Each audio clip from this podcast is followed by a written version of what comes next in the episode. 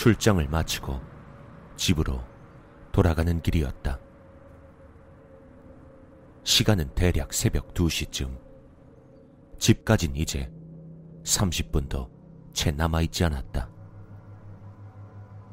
뻥뻥 뚫려 있는 고속도로에서 빠져나와 국도를 탔다.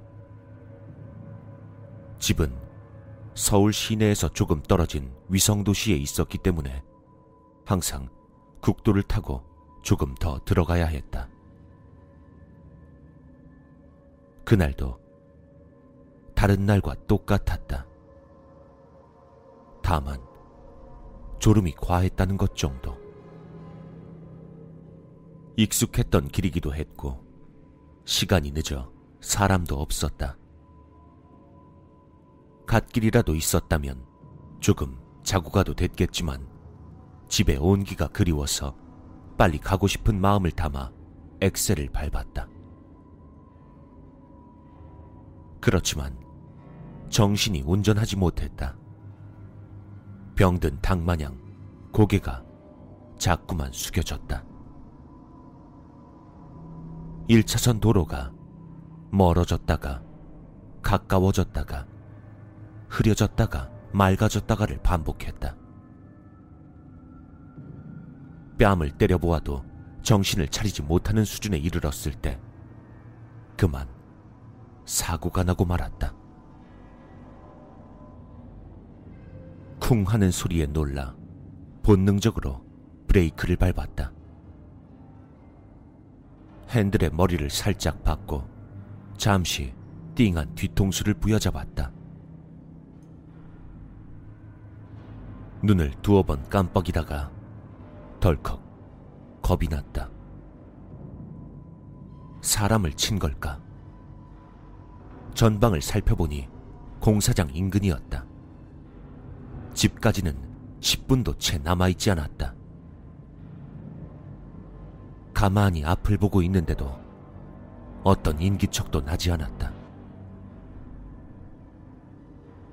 고요한 가운데 심장만 쿵쾅댔다. 블랙박스의 파란 불빛이 눈에 들어왔다.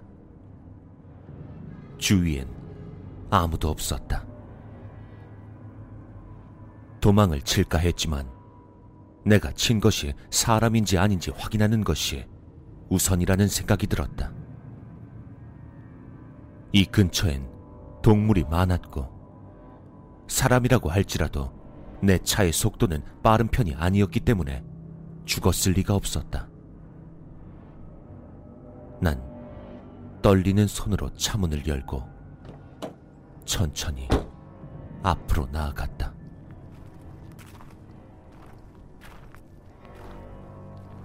고개를 사방으로 돌리면서 주위를 살폈다.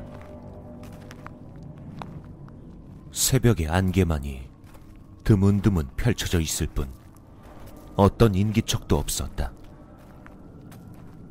난 조심스레 전방 범퍼 아래를 내려다보았다.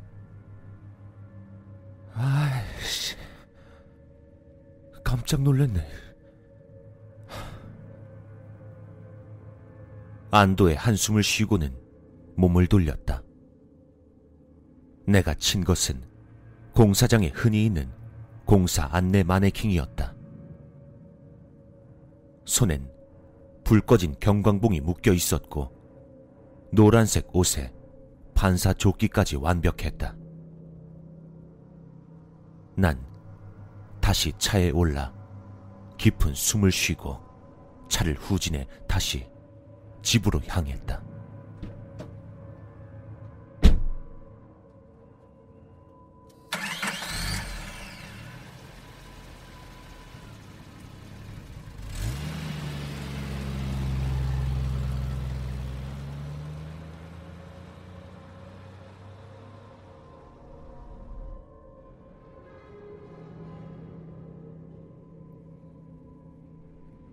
다음 날 아침 일찍부터 누군가 찾아와 깜짝 놀라 잠에서 깼다.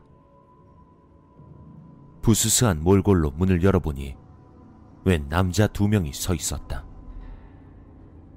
그들은 대뜸 나에게 명찰을 들이밀었다.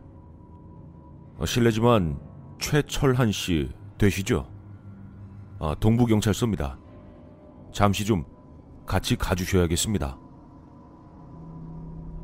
어리둥절한 표정으로 멍하니 서 있는 나에게 그들은 다시 한번 재촉을 한 뒤 난생 처음 타보는 경찰차 뒷좌석에 나를 밀어놓고는 이런 반구 없이 동부경찰서로 데리고 갔다. 그리곤 조금은 험상궂게 생긴 덩치 큰 형사 앞에 나를 앉혀놓았다.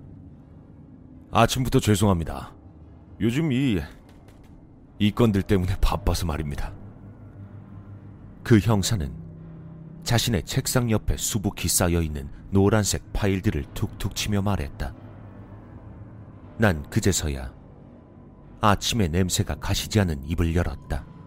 예, 수고하십니다. 근데 제가 지금 여기 왜 온 거죠? 형사는 팔짱을 낀 채로 모니터를 보며 말했다. 그럼 거두절미하고 묻겠습니다. 대답만 해주시면 됩니다. 오늘 새벽 2시 15분 평림동 대림빌라 건설지구 근처에서 차 사고가 났었죠? 새벽의 일이 불쑥 고개를 들고 떠올랐다. 뭔가 불안한 느낌이 엄습했다. 아, 예, 맞습니다. 혹시 무슨 문제라도 선생님 차량이 검은색 포르테 12 나의 4454 맞으시고요. 나는 형사의 말에 고개를 두어 번 끄덕였다. 형사는 옆에 놓인 커피를 들어 손에 쥐고는 다른 손으로 나에게 몇 장의 사진을 던져주었다. 그 사진은 한 사람의 사체가 부분 부분 찍혀 있었다.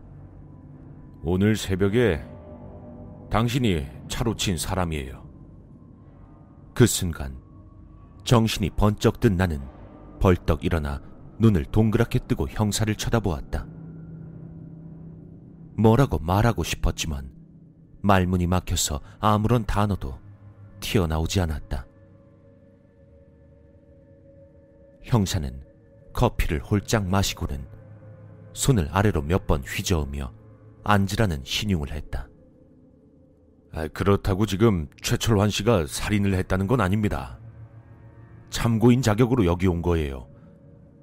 이 사람은 애초에 죽어 있었습니다. 그의 말에 난 그만 다리에 힘이 풀려 의자에 주저앉고 말았다. 아, 요즘 전국적으로 이런 사례가 많이 올라오고 있어요. 공사 현장에 자주 발견되는 마네킹인데 그 마네킹이 인형이 아니라 사람인 경우가 종종 있어요. 그러니까 사람을 죽여놓고 마네킹으로 세워놓는 정신병자가 있다. 이 말입니다. 형사는 커피잔을 내려놓고는 말을 이었다. 음, 그러니까 최철환 씨가 친이 사람도 애초에 죽어 있던 사람이란 얘기죠. 그걸 운 나쁘게 최철환 씨가 친 거고. 뭐, 밤이고 했으니까 자세히 못 봤겠지만, 분명 마네킹이 아니라 사람이었습니다. 이번이 이게 벌써 일곱 번째예요. 전국적으로 공사장 마네킹들을 조사하라고 상부에서 지시가 내려왔기도 했고요. 그렇지만 이렇게 공사장의 마네킹을 이용하는 곳이 한두 군데도 아니고 최철한 씨가 친 이 사람이 있던 곳도 외진 곳이라서 수사에 난항을 겪고 있죠. 형사는 그 뒤로 두어 가지 질문을 더한 뒤 경찰서 입구까지 나를 배웅해 주었다. 택시를 타고 집으로 돌아오면서 마네킹이 아닌 사람을 쳤다는 찝찝함이 가시지 않았다. 어느 도로든 어느 지역이든 공사를 하는 곳이라면 전방에 공사 중을 알리는 마네킹이 경광봉을 위아래로 휘저으며 서 있다.